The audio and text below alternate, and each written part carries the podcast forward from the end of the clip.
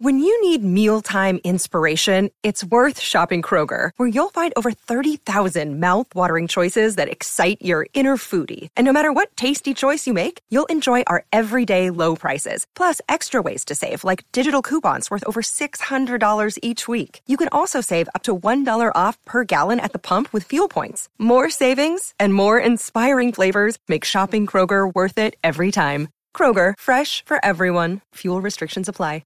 Hello and welcome to Only Stupid Answers, the best dang podcast you could put your little ears into. Thank you for joining us once again. Every Monday, you get a freshly made, hot out of the oven podcast Ooh. from your old pals Sam and E J. Don't pop that in your mouth too quick; you're gonna burn yourself. Yeah, you gotta, you gotta let it cool careful. down just a little Wait bit. To cool.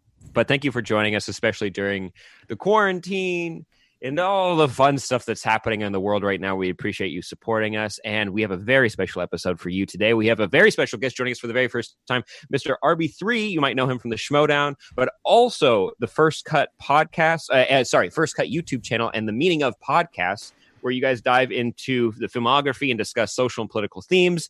And your guys' goal is to shine a life, light on diverse voices and highlight their social impact on film. You can catch The Meaning of Podcast every Friday, anywhere you get your podcasts. And we'll have links down below in the in our own podcast, so you can go join them, as well as subscribing to their YouTube channel, The First Cut.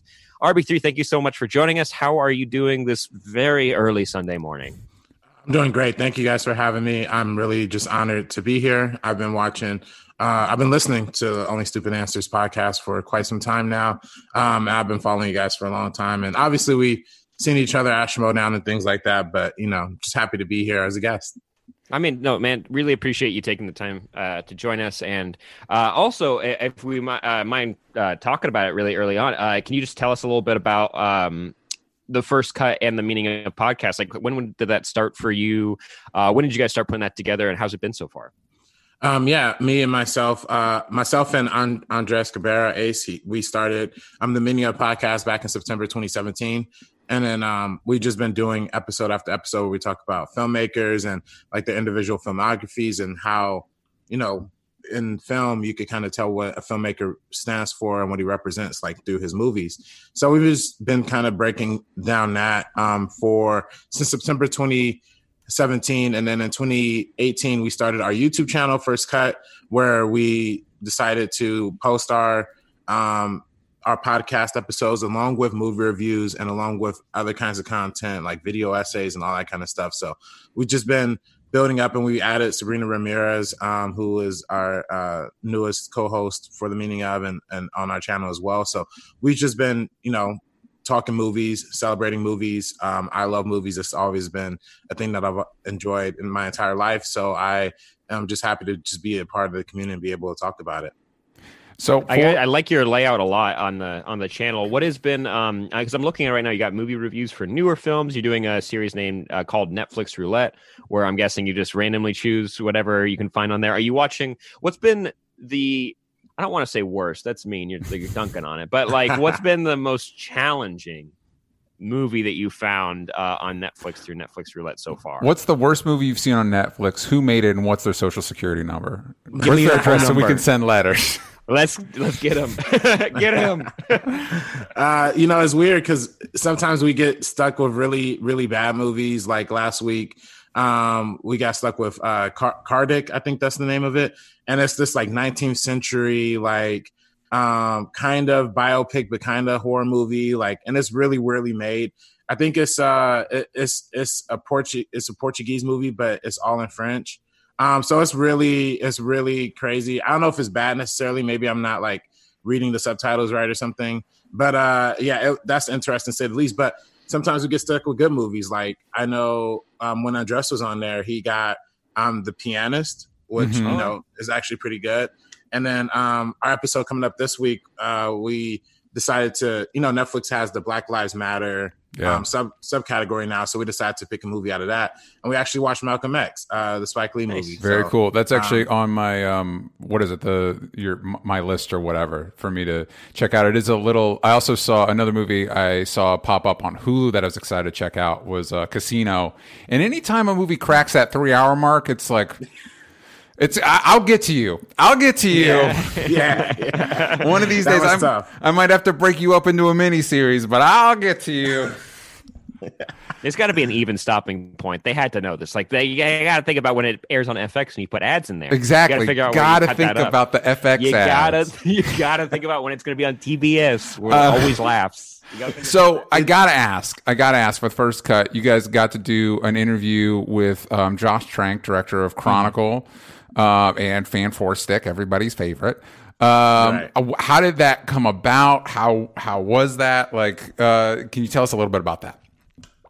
Well, I got to shout out um, our co-host and, and and our and our homie Sabrina Sabrina Ramirez. She actually um, the the uh, Josh Trank actually followed her, and then she followed him back, and then um, they started talking, and um, she invited him on our show, nice. And he was really transparent. And obviously, like I've actually been a big fan of his work, you know, from Chronicle and even his new movie Capone yeah. for a long mm-hmm. time. So I was like really interested to talk to him, and we all had a lot of questions.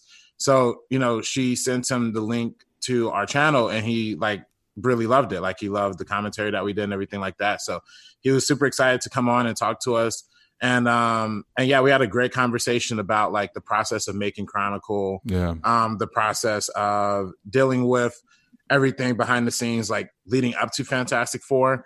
Um, but, you know, it, he he always gets a lot of questions about the Fantastic Four thing. And that's kind of yeah. like the big thing that uh, is like the main conversation point a lot of times with, with, with this guy. But we have a real conversation about, with him about filmmaking and about the technical and about the, you know, the craft of it all. He's really insightful. He's really informative. And he really... Uh, he really, he really dug our interview, and he really, and we really dug it too. So it's one of my favorite moments that we've had in, in our meaning, in our meaning of days too. So very cool. It's fantastic. I'm excited because I got it saved on my Spotify, so I'll be checking it out when I do uh, my runs this week. Uh, I've been trying to check out as many uh, like other like deep dive film podcasts as I can.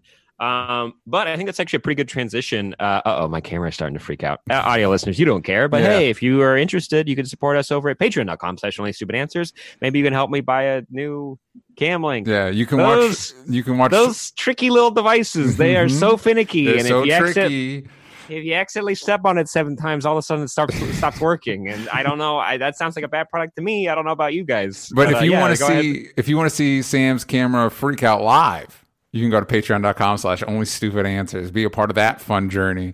But yeah, Sam, it's working it's, right now. It's working right now. Sam, I, it sounded like you were going to transition into what you're what we're into this week.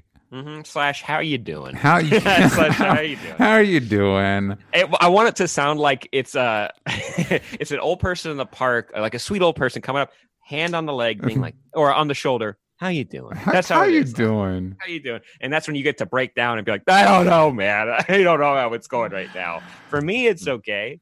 um, this week, uh, uh, it was good. Like, uh, actually, I, it's kind of like uh, basically, I'll just say, uh, my girlfriend and I uh, went to one of the Black Lives Matter uh, gatherings at the Hall of Justice in downtown L A, and it's been like difficult because we've been.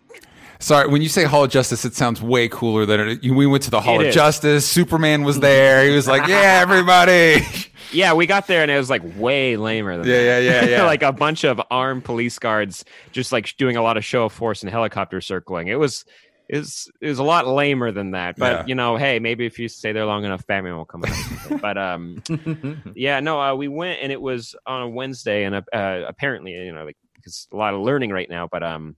Uh, every Wednesday since I believe uh, what happened in Ferguson, the, the riots in Ferguson, the uh, they've been doing these uh, gatherings where the family members of people who were killed by the L A P D or other police departments, or uh, they they come out and speak, and and there's also indigenous speakers who came out and um, other activists, and it was re- it was really cool. And but like my girlfriend and I've been. Like, trying to be really careful just because we've been so diligent with COVID um, that, and we want to show our support, and we want to be educated, and we want to support this, this movement and what it, and like, it's, it's easy to like support this movement. You know what I mean? Like, it's like, how can you, you're a shithead if you're not supporting it. Uh, but um, it, it was very, it was very moving to be a part of that this week, and uh, to be a part of the march for a little bit. And, but outside of that, Um, I uh, this week I watched a movie called Dragon Slayer from the eighties. Do you remember so- this movie at sounds all? Sounds pretty cool. Sounds cool. It, it's okay. Mm-hmm. It's okay. Like, um, let me actually find the actor who uh, was the star of it. He was the foil to Mister Bean in the hit American film Bean. Do you remember that movie? He was the foil for him. Uh, Peter uh, McNichol. MacNicol, MacNicol, mm-hmm. whatever. Uh, you recognize his face when you see it, but it's a it's a movie that like barely has a plot, mm-hmm. and it's got a very finicky C G I, but it's like it's solid. It's yeah. okay.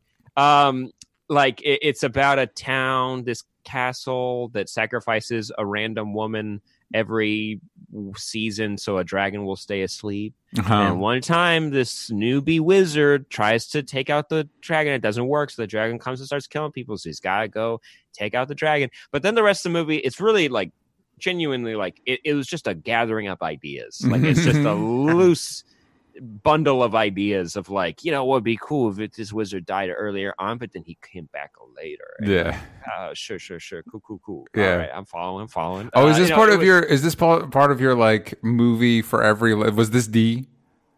No, it was not. Oh, okay. uh, D was Dying to Survive, uh, which was a Chinese movie uh, that was delightful. Oh, I remember you very, telling us about that. Yeah, yeah, yeah, yeah. Dying to Survive, is it's on Amazon Prime. Uh, you can watch it. it. But one bummer, it's one of those, uh, Amazon, good for you for putting in like automatic subtitles for American viewers, but it's it's clearly done with a bot because it only lasts for as long as people speak. Mm-hmm. So if someone says like, if a sentence in Mandarin takes less time to say in Mandarin than it does in English, it's like big wall of text and then it goes away immediately. It's like, well, I got the gist of what he was saying. Like, yeah. I don't know what that was. I don't know what that means. Um, but that was very good. And also uh, the season finale for um, What We Do in the Shadows premiered on F X. Ooh. Very good show. R B three, do you watch What We Do in the Shadows? Have you been checking it out? I haven't, um, but I know my my boy my boy Andres, he's been like recommending it non nonstop. I love the movie. Like Taika Waititi's, so the movie is like crazy. So I know, and I love everything F X does. Uh, I know they did that uh, that Dave show recently too. That yeah. was pretty good. Um, so I, I really want to watch What We Do in the Shadows for sure. I definitely want to check out Dave as well. That's on my list. Um, I keep uh, What We Do in the Shadows. By the way, season two is perfect. Like they they got like season one. You could feel it's like here's the setup from the movie, but different. It, like you can see it's like it's the same but different, and then you can kind of feel them trying to find their way, but by like halfway through season one, which is pretty short, they get it and you're like, that's, and now here's the premise of the show, which is great. And then um season two fully embraces that, and it's very, very good. So uh highly recommend checking that out. And uh Dave's on my list. Uh also via the recommendation of our Discord audience, people have been recommending I give um, Avenue five one more try. It's the space comedy from the guy who uh, was the showrunner for, showrunner for Veep, starring Hugh Laurie. Um, can't do it, gang. It's, it's really bad. It's really bad. I'm sorry. I know you guys might like it, but it's really not doing it for me. But hey, let's have a discussion over on our Discord, which you can join over at patreon.com slash only stupid answers. R B three, though, let us know how you doing this week, and also if there's anything new you're into or you want to shout out, uh, go for it. Yeah. Um, well, like you, Sam, I actually was at the same uh, protest uh, at oh, cool. the uh, B M L, uh, B L M L A, um, you know, uh, protest at the Hall of Justice. Um, that's actually like the f- fifth protest I've been to.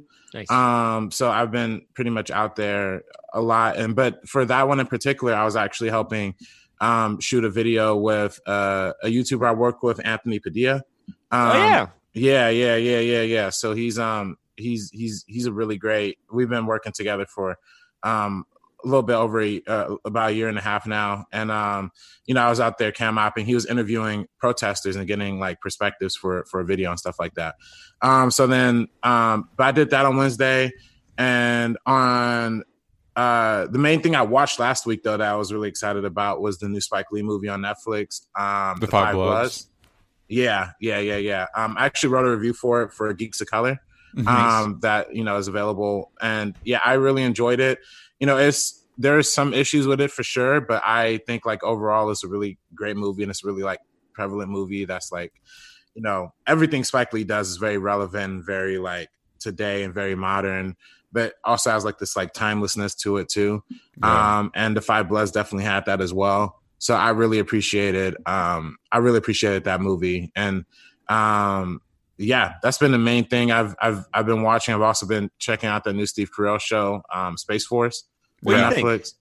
What I think is, yeah. I I actually I know a lot of people have been like not liking it. I've actually been like, it's been okay. It's been really it's been it's been good for me so far. Honestly, I like kind of like broad comedy, you know, and I also like how it kind of pairs like the dynamic between like science and military against each other, because mm-hmm. I think in a lot of old movies, especially when you watch like movies from like the nineteen fifties, like those like sci-fi movies like The Thing from Another Planet, where it's like the military guy is like, we have to do this, and the scientist is like, no, this is actually a good idea, and then the military guy just like slaps it around and like lets it go or whatever. Yeah, and I think I think the Space Force show kind of plays on that dynamic, but it subverts it a little bit, where a lot of times the science guys are the more correct give the more correct answers than the than the military guy. So I, yeah. I really, I, I just like it on that level. It, it is dumb. And I also like it because they film it a lot at uh, at this college, uh, Cal State Dominguez, Cal State Dominguez Hills. Mm-hmm. Which is oh, like, I was wondering what it was. Yeah, yeah. I knew it yeah. had to be in SoCal, but I I also have never been to that campus before, so I wasn't familiar with it.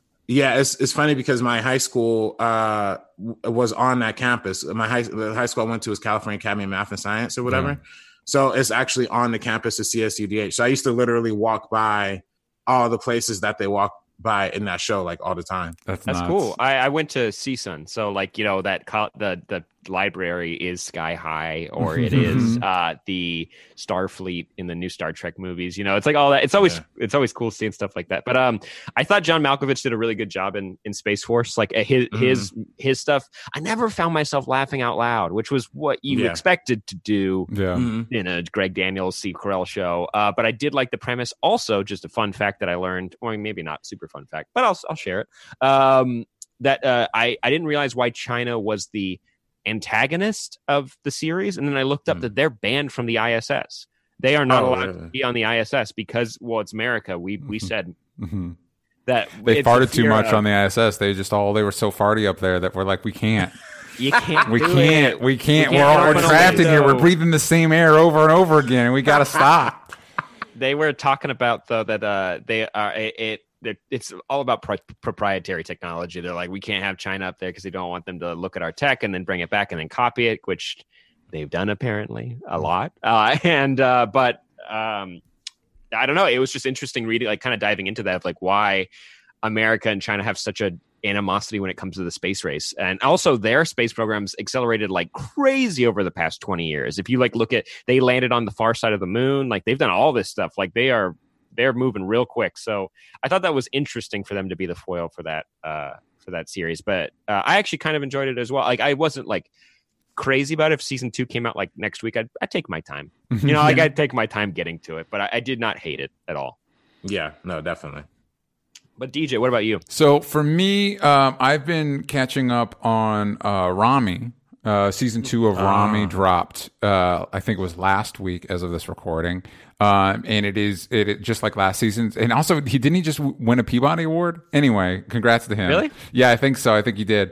Um, yeah. And this um, this season is very good. It it continues to invest in that, like um, putting Rami in the most uh, awkward situations that you could possibly. Find your. I just I just watched one episode. Uh, for those that have watched the series, it's let's just say it's the Atlantic City episode, and you'll know what I'm talking about. Uh, some of the situations he's found himself in, but of course, this season, um, you know, it continues his journey of trying to find spiritual enlightenment, and he become he he kind of attaches himself to um, a new religious leader played by Mahershala Ali, who, of course, uh, what what is unsurprising is how great he is. What is surprising is how Mahershala Ali continues to find new ways to remind you how great he is um, and how talented he is. There's one specific scene at the end of an episode where he has to talk to Rami um, uh, about about uh, something that's, that matters to both of them. Um, and the a journey he's able to take, it's not even it's not completely a monologue, but it's primarily him. This journey he's able to, to go on between being a religious leader while also expressing his own personal views on on um, uh, Rami and how it relates to the situation and navigating that. It, it's just so, it's because I'm a uh, lame nerd. It's just like, oh, I can't wait for Blade. It just gets me so amped because he, he's just such a great performer. And anytime you see him in anything, uh, it almost, almost makes me want to watch Green Book. Almost. Yeah. I, I won't because I don't care. But but he's so good in Rami. It's like, you know, maybe I should give Green Book a shot. Maybe I'm being. Can too... I get like, an edit of just his scenes? Just his scenes from the yeah, Green just Book. His scenes. uh, yeah. So I've been watching that and really been digging it. Um, uh, highly recommend it. Um, but I also wanted to talk to you guys a little bit about uh, one of the big pop culture news that hit this week was uh, the P S five announcement. Um, we got a lot of reveals of, of games and stuff like that. I'll, I'll, for me, the one that hit uh, excited me the most was the new Horizon Forbidden West, which was a, a sequel to Horizon um, Zero Dawn, which was the first game I got. I, I got my P S four like two years ago and got that game, and it, it's incredible. And I, I'm very excited to play the sequel. The trailer got me super amped. Um, for those that don't know those games, it takes place in a far future where humanity's kind of recover, recovering from the brink of extinction. And it's a world populated with giant robotic creatures. Um, and then you, uh, uh, mechanic in the game is hunting these creatures. Um, and it's, it's really cool. But did you guys get a chance to check out the announcement? And was there anything that like, uh, stood out to you? Uh, just to just to kick it off, I, I did not get to watch the announcement. I saw one trailer that I'm going to talk about after we talk about this. But any person that ever got a play, I got, I got a PlayStation like two years ago as well. Like I kind of missed the boat when it first came out, the P S four. But um, uh, every single person's recommended Horizon Zero Dawn, and I think it's, it's so now good. Time for me to to play it. But R B three, uh, what what excited you? And what do you think about uh the the Horizon Zero Dawn announcement? Well, I'm I'm a huge uh, Horizon fan as well. Um, I've had my P S four for a little bit longer, about three years now. Um, but yeah, that's definitely one of those games that you crack open and it's like the most immersive like storytelling that you could get. And I love, um, I love, you know, as selfish as maybe I, I kind of love like only player games, you know. Yeah, same. And um, so I kind of like just kind of like the narrative driven storytelling. Um, that's why an, another another big announcement that they announced was that new Spider-Man, um, Miles Morales D L C. Yeah, that to me, I was like, oh, this is this is exactly what I was looking for, because the Spider-Man P S four game is literally probably one of my top three or four favorite games of all time. Like I played it so many times. I must have played like four or five times, even with Same. the additional Black Cat um, add-ons and uh, yeah. and, uh, and everything like that. So I I really. I really, really loved, um, and the Silver Saber pack too. So I really, really love like that game, and I, I want to see them. I want to, I want to see what they're gonna do with, with it next. You know, it's kind of confusing because I read this morning, like just like as I was kind of like waking up, I was reading that like what this Miles game is is confusing because it's not like a new disc, it's not a new like standalone, but they call it a standalone that is built onto Spider-Man P S four, which we call that a deal. That's a D L C, but right. It behaves that way. But it is its own like narrative that mm. has more to it than a D L C does. It's kind of confusing what it is exactly, and it feels like they're being a little tricky. It sounds like mm-hmm. it's a port for play the Spider-Man P S four, which is fine. Yeah, mm. whatever you need to do to get a lo- enough content at launch. We see with H B O Max, they don't they don't have enough when it yeah. comes to launch and Disney Plus. But like, it, it, I wish it was a little clearer of like, do I need to spend sixty dollars to get this game, or yeah. do am I? Can I just play it on my P S four? You know, I can't really tell. But man, yeah. that trailer. I, I love downloading songs after I hear them in movie trailers or video game trailers, and I immediately downloaded that. I was just like, "This is great! I am so amped." So, so my happy. my question to both of you, when it comes to that, like, are you are you planning on? I believe the system's supposed to drop by the end of the year. Um, since it sounds like we all got our systems relatively later in the in the P S four cycle. Are you planning on getting it? And also, like, let's say, let's say this Miles Morales kind of works like a Red Dead Undead Nightmare, where it is not. It's an it's an add-on, but it's kind of its own game. It's it's like it's like half of another game, basically. Is that worth it to you to possibly? Do, are you planning on getting a system? Is something like that worth it to you to invest in another system? R B three, let's start with you.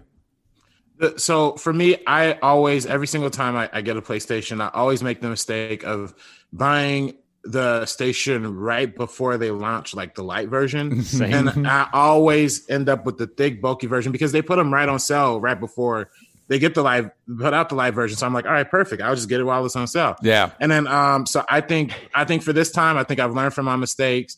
Um, that happened with the P S three, happened with the P S four. I think for the P S five, I'm just gonna, I think I'm gonna try and hold out as long as I can yeah. for the light. See if they put out a light version, because I do, I like the system and I like the new engine and the specs, but you know the design is a little mm-hmm. eh to me. Um, so I kind of, I, I think a, a lighter, smaller design will probably be a little bit more ideal for my for my personal taste.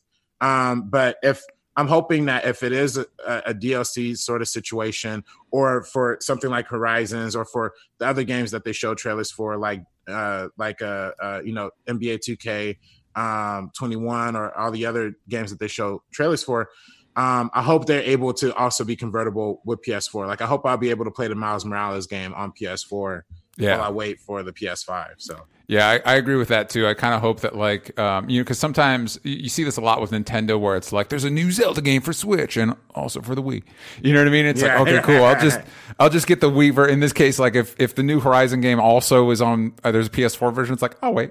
I'll wait till the new God of War and then I'll invest in the new. Uh, that's the exactly new P S five. What I was thinking. I was like, it you, it once there's like a new God of War or like. Like a something like a like a tentpole like that, because like the PlayStation four was well worth the investment with uh, uh, even though Detroit Beyond Human was a little disappointing for me, but like it was an impressive game to play. God of War is beautiful. Spider-Man P S four was amazing. Like I fully agree with you, R B three. It was just like I, I actually that was the first game.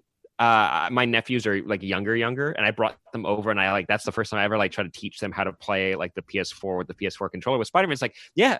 you get to actually be Spider-Man. Like, I know we played like Spider-Man two and all the other games as kids, but like they had some wonky mechanics in there. The mechanics mm-hmm. in this game, though, that inertia with the swing, then the fighting, that being so fluid, like the Arkham games, it's just perfect. And uh, seeing how they could possibly use like Miles' powers of like uh, the cloaking and the venom blast and everything, I'm I'm I'm way on board with that. And um, yeah, I'm probably gonna have to wait. You know, mm-hmm. I'm just gonna I just. Man, we're in a pandemic right now. I know you really want to launch your stuff. It's like, look at Quibi. Look yeah. at H B O Max a little bit. Like, look, it's it, yeah. we don't, not everyone's got that disposable income right now for an entirely new uh, next-gen console. Uh, but you know what? Uh, I'm excited. Also, kind of video game announcement. Uh, the two K uh, ported over the BioShock franchise to Switch, which I know that means it's going to be, it's not going to be as H D as like, it would be on like the PlayStation, but I'm excited to play those games again on uh, a portable platform. Be able to take around with me because uh, those games are amazing. So yeah. uh, I'll also I'm say, uh, going to R B three's point about it, about getting the slimmed down version. It looking at the the um, the images for the P S five, it's like all of them have it standing on its side. It's like mm, I'm gonna need I'm gonna need to be able to flip it. Flip it this yeah. way. I'm gonna need to be able to flip it on its side and whatever. I don't need it standing up like a tower. Personally. Looks yeah. just like a router. Yeah, yeah, super expensive router. All right, so let's let's dive into um, this week what we wanted to talk about with um, you know everything going on in our uh, in in our culture in America right now. Um, the there is a direct. We like to talk about movies and T V shows and comics on this show. People that listen traditionally know this, and I think one of the most direct impacts um, with everything that's happening is the idea of how. Uh, police and law enforcement are represented in media because um, it's it's like I mean literally if you just look at the what the Chicago franchise does, you've got like the tent poles of of um, modern T V drama. You got medical dramas, you got legal dramas, you got cop dramas. Like that's that's how we make T V. Like a majority of shows. Um, because it's easy, it's easy, it's easy to um, uh, look at a job that is "quote unquote" supposed to be law enforcement and take "quote unquote" taking down the bad guys and build a. Uh, and we've got decades of formula to build off of, but I think um, people have been talking about this, and and the, it's it's time to rethink how. Uh, rethink our, our, as an audience how we're being informed by that media, and also uh, for content creators, for the people that make these shows, they have to rethink um, how they do it. So we wanted to dive into that a little bit, and I think a good jumping off point, at least um, for Sam and I, uh, R B three. I don't have you. Do you watch Brooklyn Nine-Nine at all? I've watched the first like few seasons. I haven't watched. Uh, I haven't watched very, very recently since they moved networks. But I have watched when it first started. So I, a lot of we've Sam and I've been vocal that we are. Sam it started with Sam, and then he got me on board too. We're, we're fans of the show, um, and uh, I've I've heard that show in particular come up uh, as uh, part of the conversation as cop propaganda.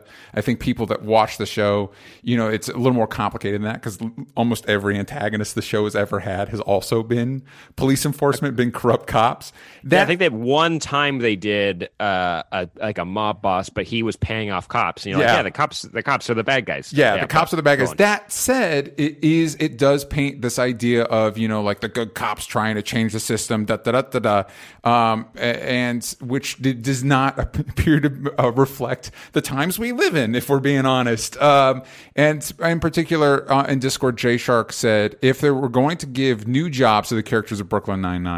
Where would you like to see their careers go? So Brooklyn Nine-Nine, what what could they do? But also, how do we change? How could how could T V shows and movies change the way they depict cops? How should they change?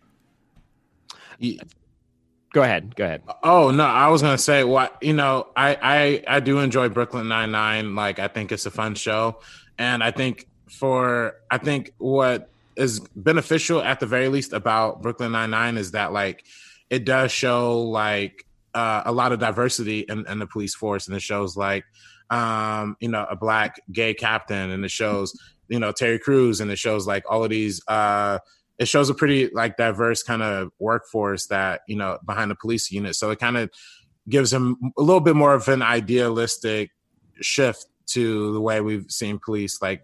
over over the years. So I think in that sense it is it is a positive, as at least compared to like a lot of other shows. When you watch them, it's like all white cops. Like you watch yeah. something like The Wire, or you watch something um you know The Wire, besides the you know the main detective dude. Yeah, you got um, Lance Reddick, and then you got um uh, I'm trying to remember the actor's name. He's actually in the Five Bloods, Clark Peters. Right, yeah. exactly. Exactly. So you've had a lot of these kind of police shows like over the years, but at least Brooklyn Nine-Nine kind of reinvents it a little bit and kind of satirizes it to some extent. But yeah, I'm sorry, I didn't mean to cut you off, Sam.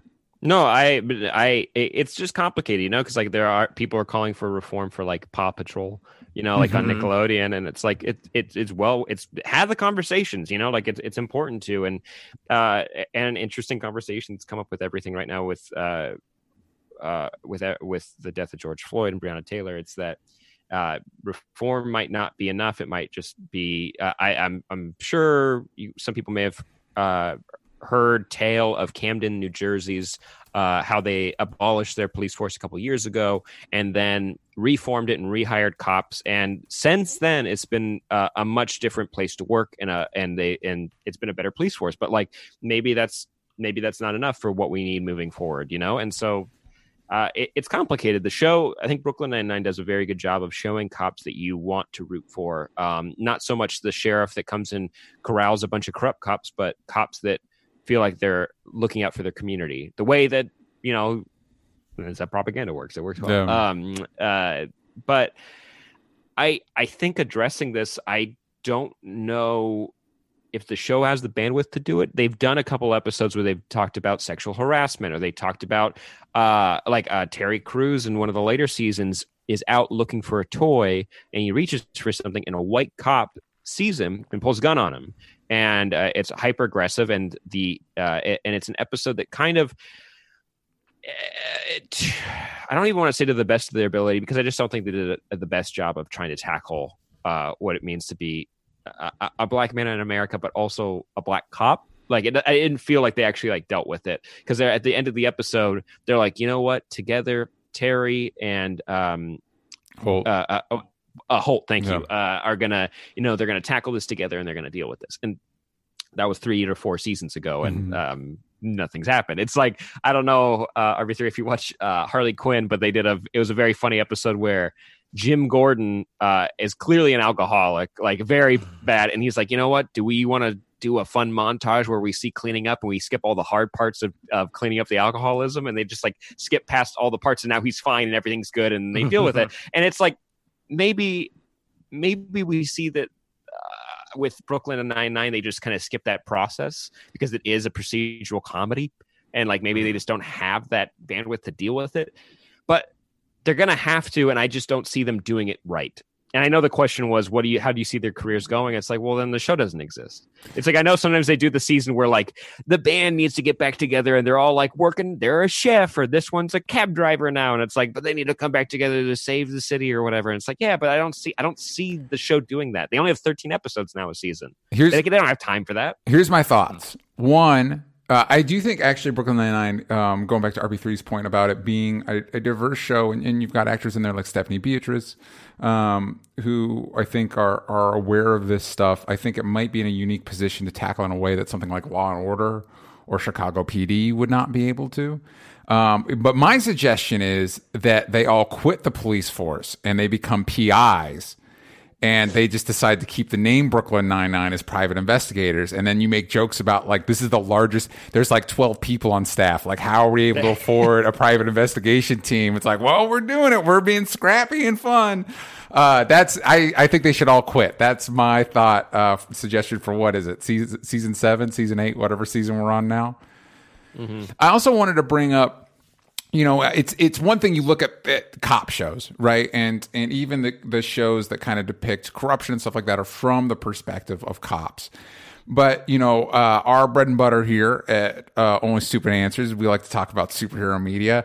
I'd like to suggest that I think it is time for superheroes to become outlaws again. We talked a little bit about Spider-Man P S four, and a big chunk of that game is Spider-Man being buddy-buddy with a cop, and also uh, tapping into the police surveillance state so he can find people and stuff like that. Oh, I think- the extra level to it is that it's a private multi-billion dollar corporation that has given surveillance equipment to cops to use, and Spider-Man hacks it and you're hacks like, into it. Oh, yeah. Oh. Let's let's get rid of all of that. Spider-Man should be running from the cops again. The cops should hate Spider-Man.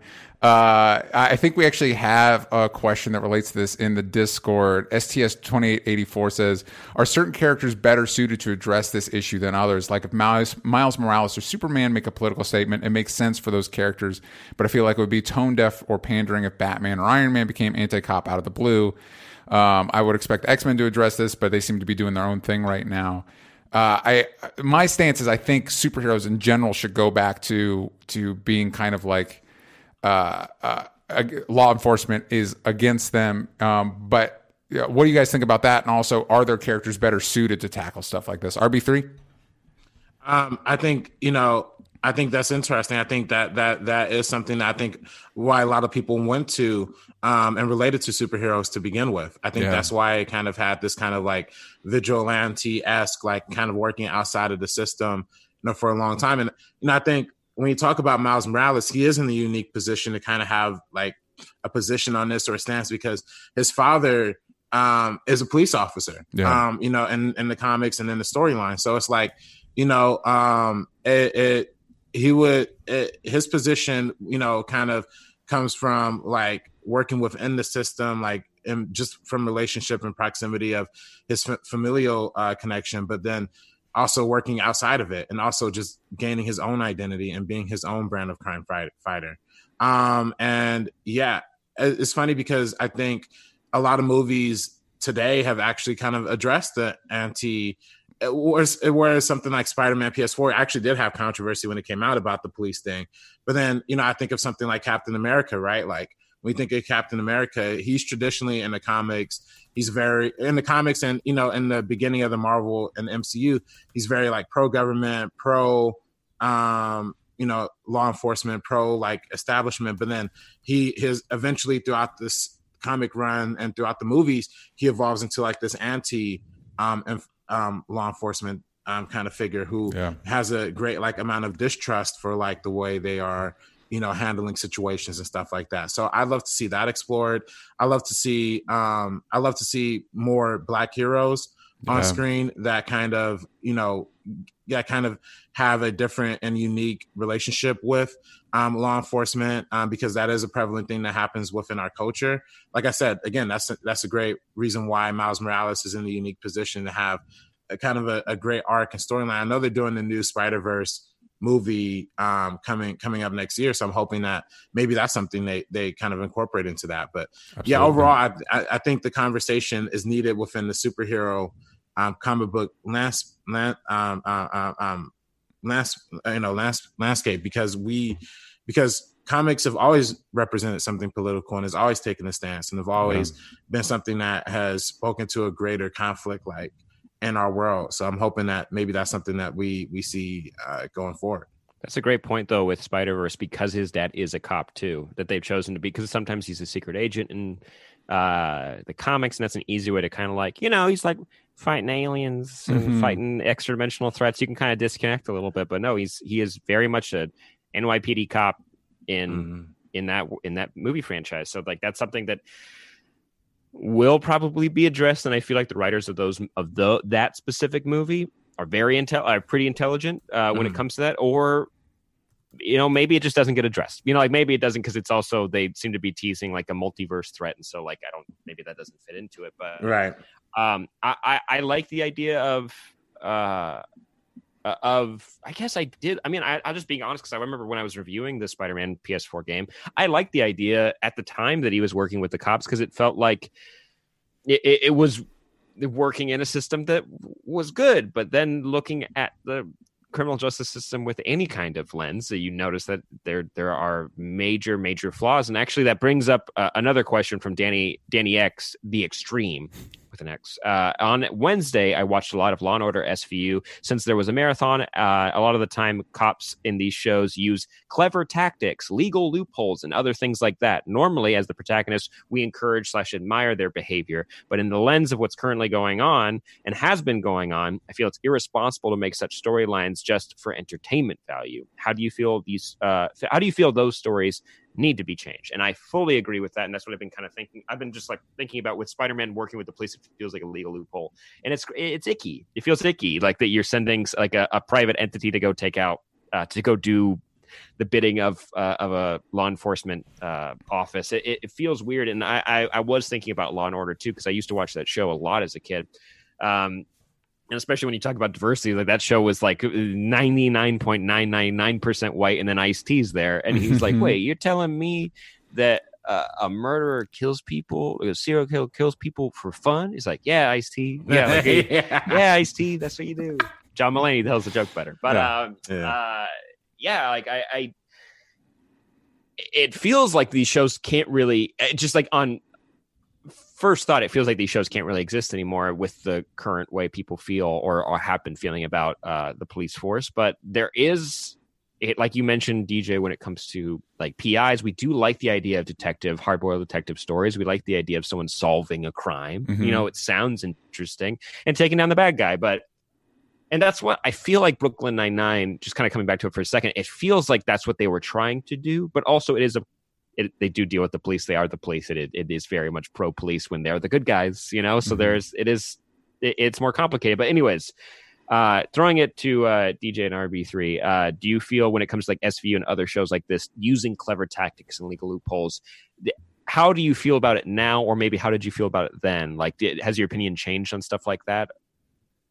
Well, I think um, uh, go for it. R B three, go for it. Oh no, you go. You go ahead. You go ahead. Uh, I think it's interesting. Something else we, we tend to not think about when it comes to the N Y P D, we think of uh, and and other major police forces, but specifically with N Y P D, is that is an international organization. They have agents across the globe uh, uh, working for them.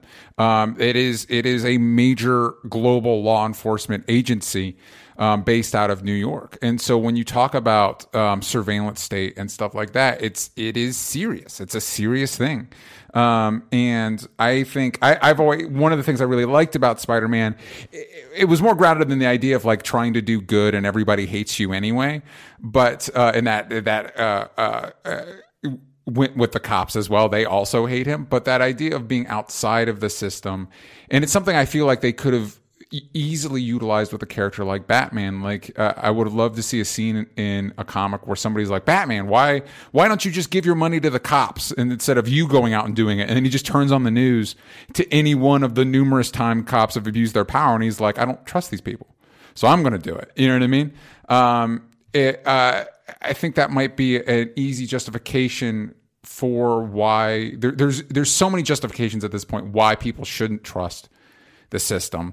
And that's a big part of our media as well. But to specifically talk about um, the loopholes, like you know, Dirty Harry's classic cop thing, like, I'm going to do the things other cops aren't willing to do. And I think that's um, the the best example of that that I think maybe other shows can look at, even though it's a more adult-skewing show, is, is The Shield. Because The Shield presents itself as like just another like Dirty Harry cop that's willing to bend the bend the rules to do what's necessary, but very quickly lets you know, like, no, Vic Mackey is a monster. Vic Mackey is a villain. Vic Mackey is somebody that media has said is like, cool, but we're going to let you know that this guy is awful.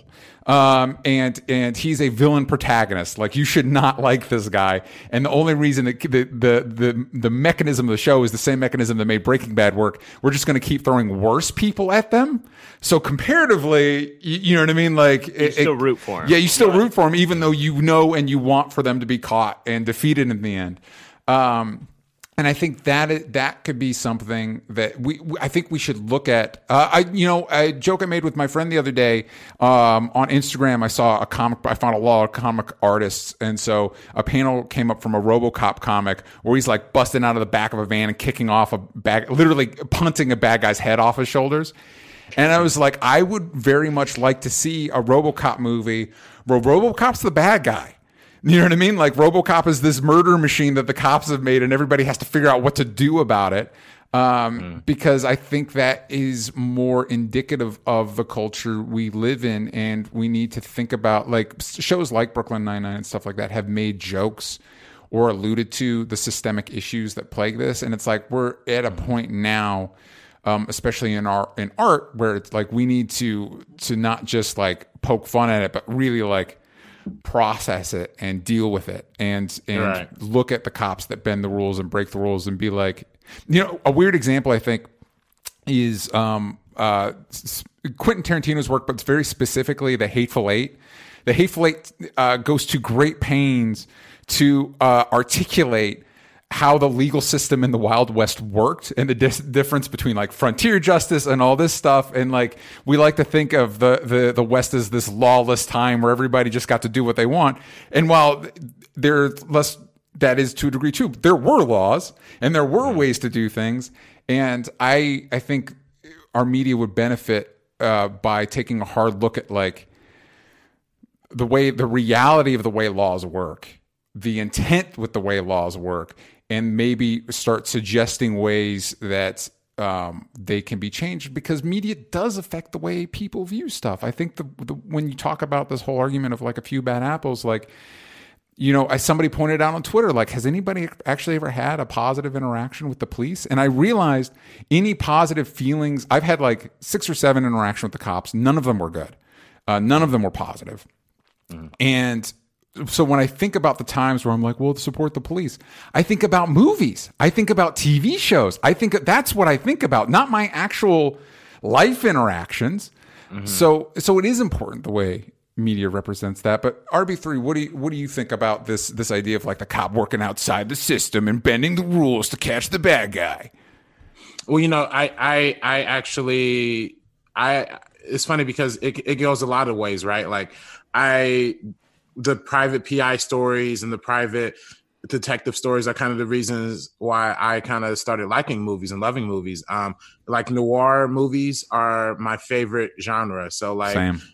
Those old school black and white, you know, like the private dick who's going in and, and, and he has, he kind of has to work around the police to, to, to figure out the crimes. And yeah. that's what a lot of old movies was. But then, back in like the sixties and seventies, we saw this transition from like the one man who does it all by himself to the transition of the team that does it. And that's when it went from less about the private detective and more about the police unit. Um, and that's why a movie like Dirty Harry became so popular, because it was like, it was like a, a, a dude within the police system who was, who did have a badge and was working um, as an officer, but he was breaking the rules and bending them. So I think, you know, I I personally, you know, it's been here, it's been a, a thing that has been like, you know, praised and celebrated for a lot of cinema. And we obviously think of Dirty Harry when we think of uh, like the iconic quotes and like the imagery and the giant gun being pointed towards the camera. Yeah. But what is kind of missing in that conversation is the black dude who's on the other side of that gun. Yeah. And they don't, and every time I watch that movie, that's striking to me how kind of overtly um, kind of problematic that is. Mm-hmm. And so you kind of, and then you start looking at, you know, the private detective stories, and you start looking back at those and you think, well, they're not necessarily the most ethical either. Um, so then, you know, I think that's why, again, another reason why people love comic books, because it's a figure, somebody like Batman, who is essentially a private detective, yeah. um, but he's working outside of the system, and we we we identify with him because of, you know, because he he he we identify with Batman because he represents something that we all aspire to be, like the justice that we want to see enacted, but that the police just can't get done. Yeah. Um. So it's you know it's it's it's tough, but and you know I think about how much the conversation has shifted since then, right? Like, how much of before it used to be this kind of narrative of like, it's an entirely good system with a few bad apples. And now I think in recent times, at least, like it, the conversation's kind of shifted a little bit to the, insi- the entire system is bad, except for a couple of good people. Mm-hmm. Um, I think that's why a show like Brooklyn Nine-Nine is so, you know, good and has like such a big following. I think about that movie, The Other Guys, with Will Ferrell and Mark Wahlberg. Yeah. And like how in that show, like pretty much every single other cop in that show is like pretty terrible, except for like, except for Will Ferrell. And he's like, and he, and him himself is not like the greatest either, but at least like he, they're going up against like a corrupt, a corrupted system, and they ultimately end up winning in the end. So I think having kind of showing that side of the, of the equation a little bit more, and kind of showing, you know, the in telling these stories of like real life, not real life necessarily, but telling stories of of the other side of the perspective, right? Like the the person who, you know, like a, like in Dirty Harry, I'm going to go back to Dirty Harry for a second. Instead of showing the dirty cop, maybe show the story of the criminal, the criminal who who got led to that path, yeah. not to his own uh, fault, but to the fault of like the environment and the system that kind of molded that. Um, anyway, and that's why I love that show When They See Us on Netflix, because it really shows you like the perspective of these young, innocent black and brown kids who were accused of this crime, the Central Park Five, yeah. and how much the police kind of forced that on them and how much of an impact that makes. So yeah, yeah there's there's ways you could redo media and revise the way we think about media um, while still keeping the procedural genre, because I personally love shows like X-Files, like Twin Peaks, yeah. you know, like um, there's this British show called Cracker um, that was that came out in the nineties, and then you know Sherlock. Like yeah. I, I don't want to see those shows go away, because those are really fun shows that aren't necessarily condoning peace, police brutality and condoning lawlessness amongst the police force and law enforcement, but it's actually just subverting the genre a little bit and gives you a little bit more um, of a different perspective. So. Absolutely. Actually, speaking of media and other like ver like you mentioned Sherlock, you mentioned other like versions of telling the cop story, but like thinking of like superheroes specifically, Green Lantern is an intergalactic cop, and name a time when the comics actually dealt with the fact that he is a law enforcement officer, that he oh, no, keep, oh, keep going, keep going.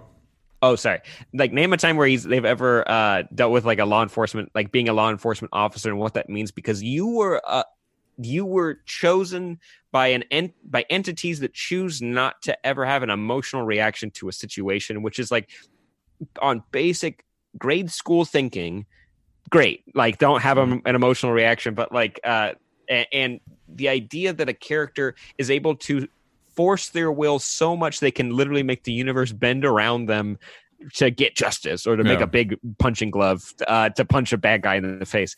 But like to actually have to deal with the fact that like they, uh, an outside entity has chosen you to enforce a, a, some form of law on billions of lives, uh, trillions of lives over billions of worlds. And it's like, that's, I mean, the idea, the surface level, fun idea, yeah. you know, fun idea of a space cop. But uh, what it's as fun as is an idea of like a space taxi driver. You're like, mm-hmm. oh, that's fun. Like, uh, but like, what is it? What does that even mean? Because they they've really never taken a dive into that and what that means exactly for uh, Hal Jordan or Kyle Rayner or any other Green Lanterns. And I think that'd be interesting. I don't know about for a movie, but like, there's been billions of comics on Green Lantern, we could tell one story that actually dealt with the fact that he is a cop. Well, like, and, to actually talk about it. Yeah, ex- exactly. And I think part of that too is this, it goes back to the media assumption that cop equals good guy, mm-hmm. and that if cop bad, cop corrupt, right? And, and and it never really tackles the idea of maybe the entire system of cop bad. You know what I mean? Maybe this whole the whole way we're thinking about it is not correct. And I think with the ambiguity of, of the Guardians, I think if you did Green Lantern, you could, like, maybe enforcing the Guardians' will will isn't the best thing for the galaxy. But to, Which, that's I, the point of the story a lot, is like Hal and the Guardians bump heads, but it no. really comes down to like one man making a call for like an entire world's justice system. And you're like, that's not a good idea either. And also that, the idea of diving into uh, different planets would have completely different cultures and different law sets. I will say one time that they did, that I know of, that really did kind of dive into, at least dance with that a little bit, is um, Denny O'Neill's iconic run with Green Lantern and Green Arrow, mm-hmm. and Good just call. as as uh, R I P to to uh, Denny O'Neill, who passed away recent, uh, recently, a iconic comic book creator. Um, did the, my go to uh, Denny O'Neill story is he did a run on The Question. That is is like the he didn't create The Question, but his run on the character is like the iconic run on the character. Um, Uh, with Dennis Cohen, and uh, so all right, rest in peace, uh, Denny O'Neil, um, and and his yeah. his goals to push that medium towards being more inclusive and telling stories um, that reflected the times while still being cool, like superhero stories. And yeah. you know, that's hopefully we see more. We will see more of that. I, I hope, but I hope it it seeps into. My concern isn't like the shows I love, because the shows I love are like The Shield and The Wire and stuff like that that were already kind of like plugged into the what was happening in our culture. I hope that what we're seeing now will trickle down into and affect the N C I S's, the Law and Orders, the stuff that a majority of Americans watch, um, and kind of affect.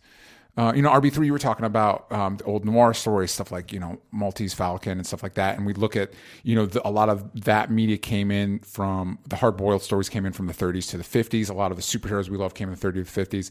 And there's a lot of sense of, uh, I think, um, pushback against law enforcement because there's a lot of corruption coming out of, uh, I would imagine that's coming out of uh, uh, um, um, uh, Prohibition and stuff like that. Mm-hmm. And like you look at movies like Godfather and Goodfellas and stuff like that where the cops are kind of like mobbed up.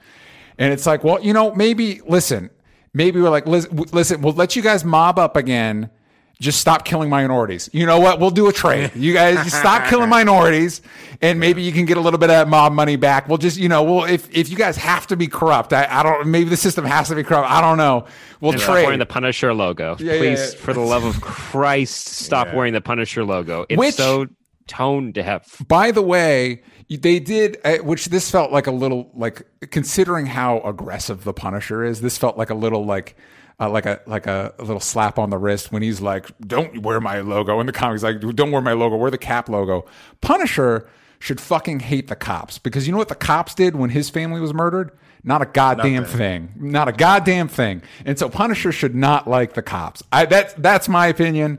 Um, obviously, it'll change depending on whoever's writing it, but... It, As we're wrapping up, R B three, do you have any any final thoughts on like law enforcement and media and the, and the shows and the movies we love, and maybe how they can help inform us better?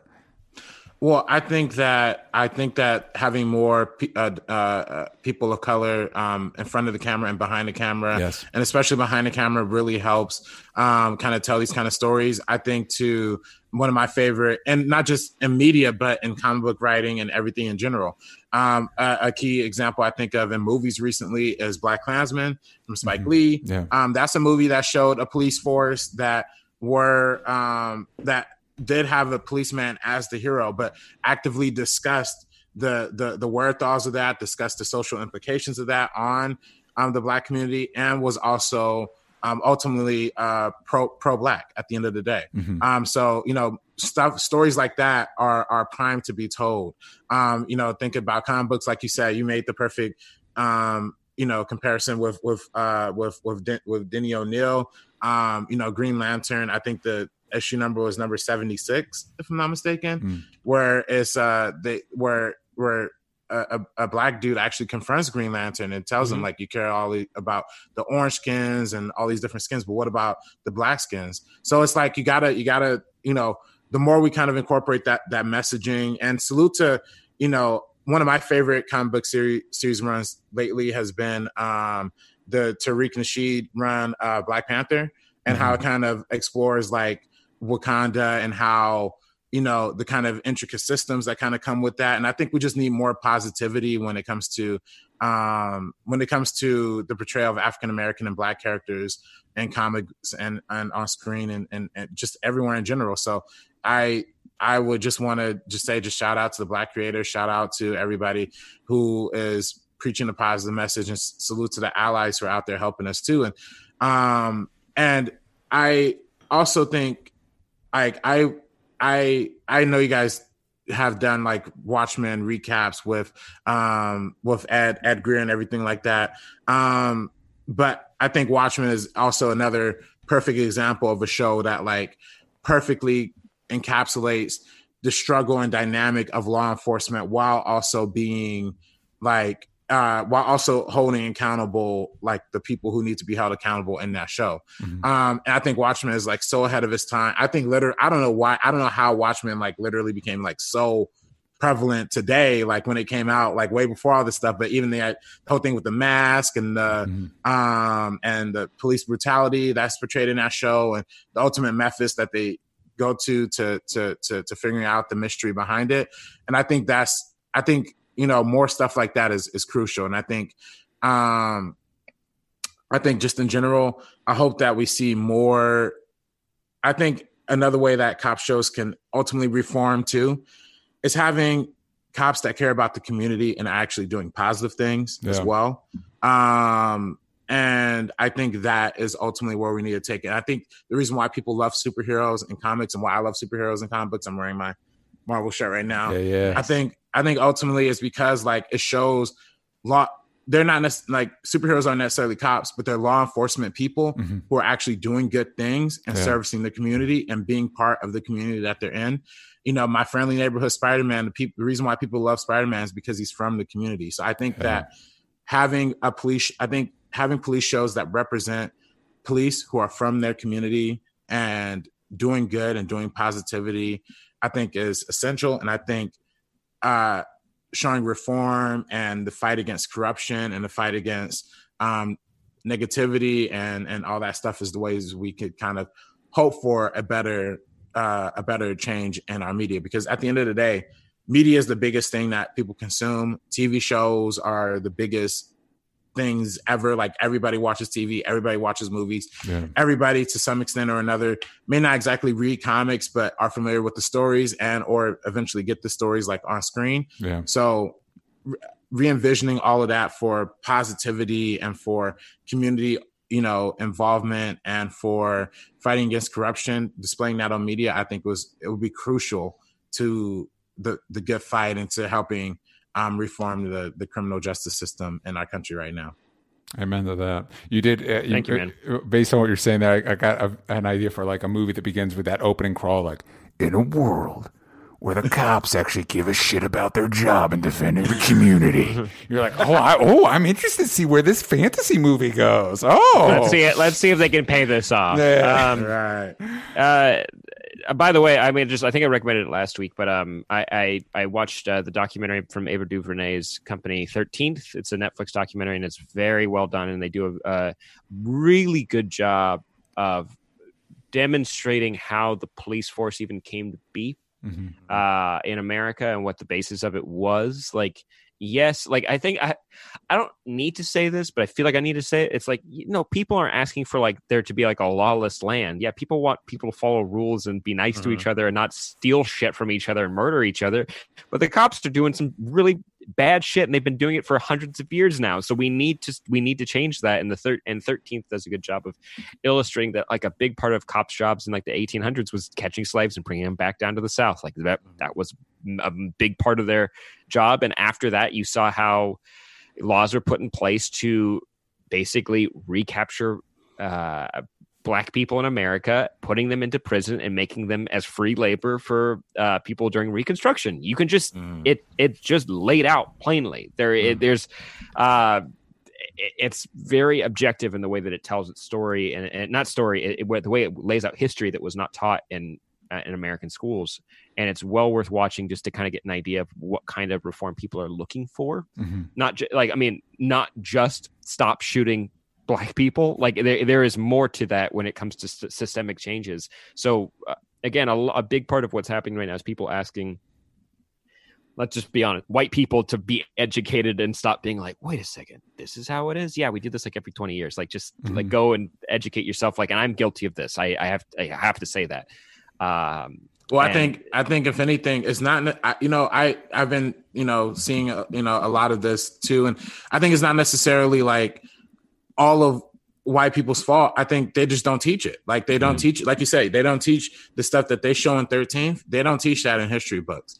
And I think the reason why we keep coming to these like scenarios and the, these like kind of conflicts and a lot of these protests, like every every few years is because literally like, you know, people aren't taught racial dynamics like from an early age. And it's kind of hard to teach people when they're like twenty-five, thirty, thirty-five, forty, fifty. You can't really teach people then at that point because it's like it's you know it's, it's a lifelong of built up um misinformation mm-hmm. is kind of tough to correct in just one rally or one protest. Like we yeah.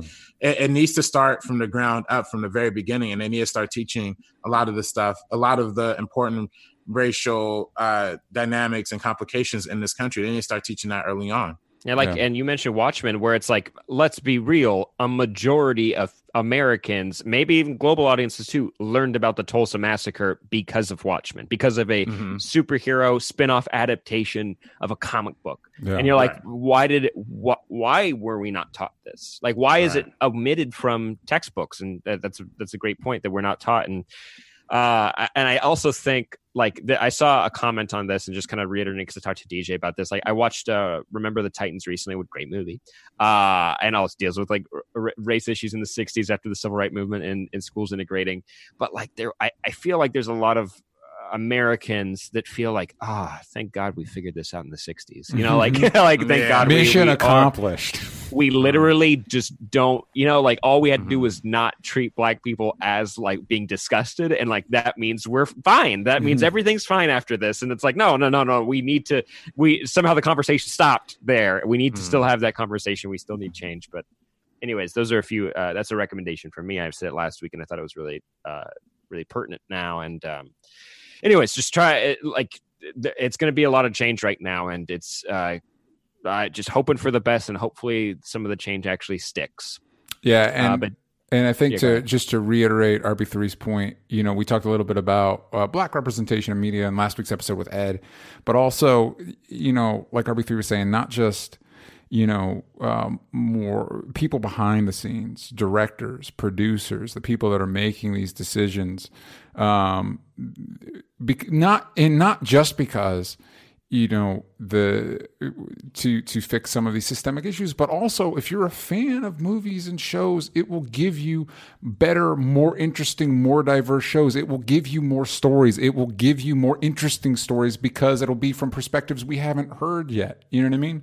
Um, yeah. So, so if like you're, you're all tired of the like seventy-fifth like Pacific Rim spinoff or monster movie, it's like mm-hmm. yeah, it's because yeah. it's the same five people making those movies. Exactly. Yeah. So if you're a fan of movies and T V shows and comics and video games, you should be at the forefront of wanting more diverse um, storytellers, but also the people that give the storytellers the permission to tell these stories. You want that to be more diverse too. It it, it benefits all of us.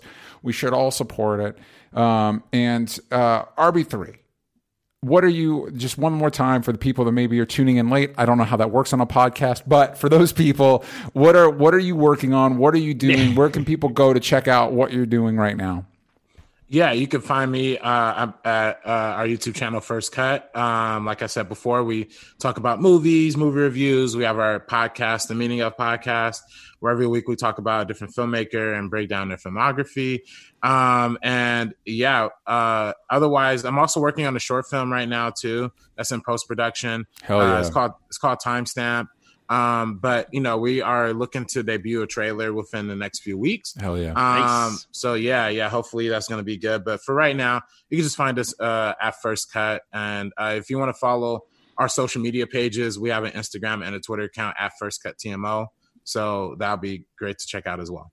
Mm-hmm. And make awesome. sure you subscribe to The Meaning Of. Hey, if you like the Only Stupid Answers podcast, you're definitely going to be liking The Meaning Of podcast. So go check it out. I'm excited to go check it out as well. R B three, thank you so much for joining us today. Please, O S A, you guys have always been amazing supporters of the guests that we bring on this show. Go give go give them some love. Go give those channels and shows some love. And R B three, we'd love to have you on uh, in future episodes. Uh, we uh, loved your input and, uh, and your fresh take. And right now, like, it's just... Uh, with everything, like we, especially with the quarantine, it's just nice getting to like meet new people this way and like uh, and hear and hear new voices. But D J, uh, plug your stuff. Let's hear from you. What are you doing over uh, there in in in D J land? At D J Talks Trash, every place that matters. You can follow Sam at Sam Basher. You can follow Only Stupid Answers on Twitter. Ain't got the vowels from stupid. Yes, at Only Stupid Answers. Ain't got the vowels from stupid. Um, and yeah, we're going to, you know, new episodes every Monday. Um, we've got new reviews coming out for Stargirl. The Harley Quinn finale is coming up soon. Um, and Doom Patrol episodes are starting to drop soon. And so we're excited to bring you reviews for those as well. That'll be, that show will be on D C Universe and H B O Max. But if you want our reviews, you can go to youtube.com slash only stupid answers. Oh man, I was so right up until the end. You I was were, doing you were so, running through it, dude. I was you were doing, doing so great. good, and then I just tripped and fell at the very at the finish line right there. Oh my goodness! And that's, hey, you got to admit to your mistakes. Hey, we grow, we change. Yeah. We hopefully are better people tomorrow than we were today. And most importantly, gang, just be kind to each other. Educate Amen. yourself. Drink some water. I know all of you are not drinking enough water, even though you're inside and there's not much else to do. Go drink some water. Go get some vitamin D outside, and we'll see you guys next time. Bye-bye.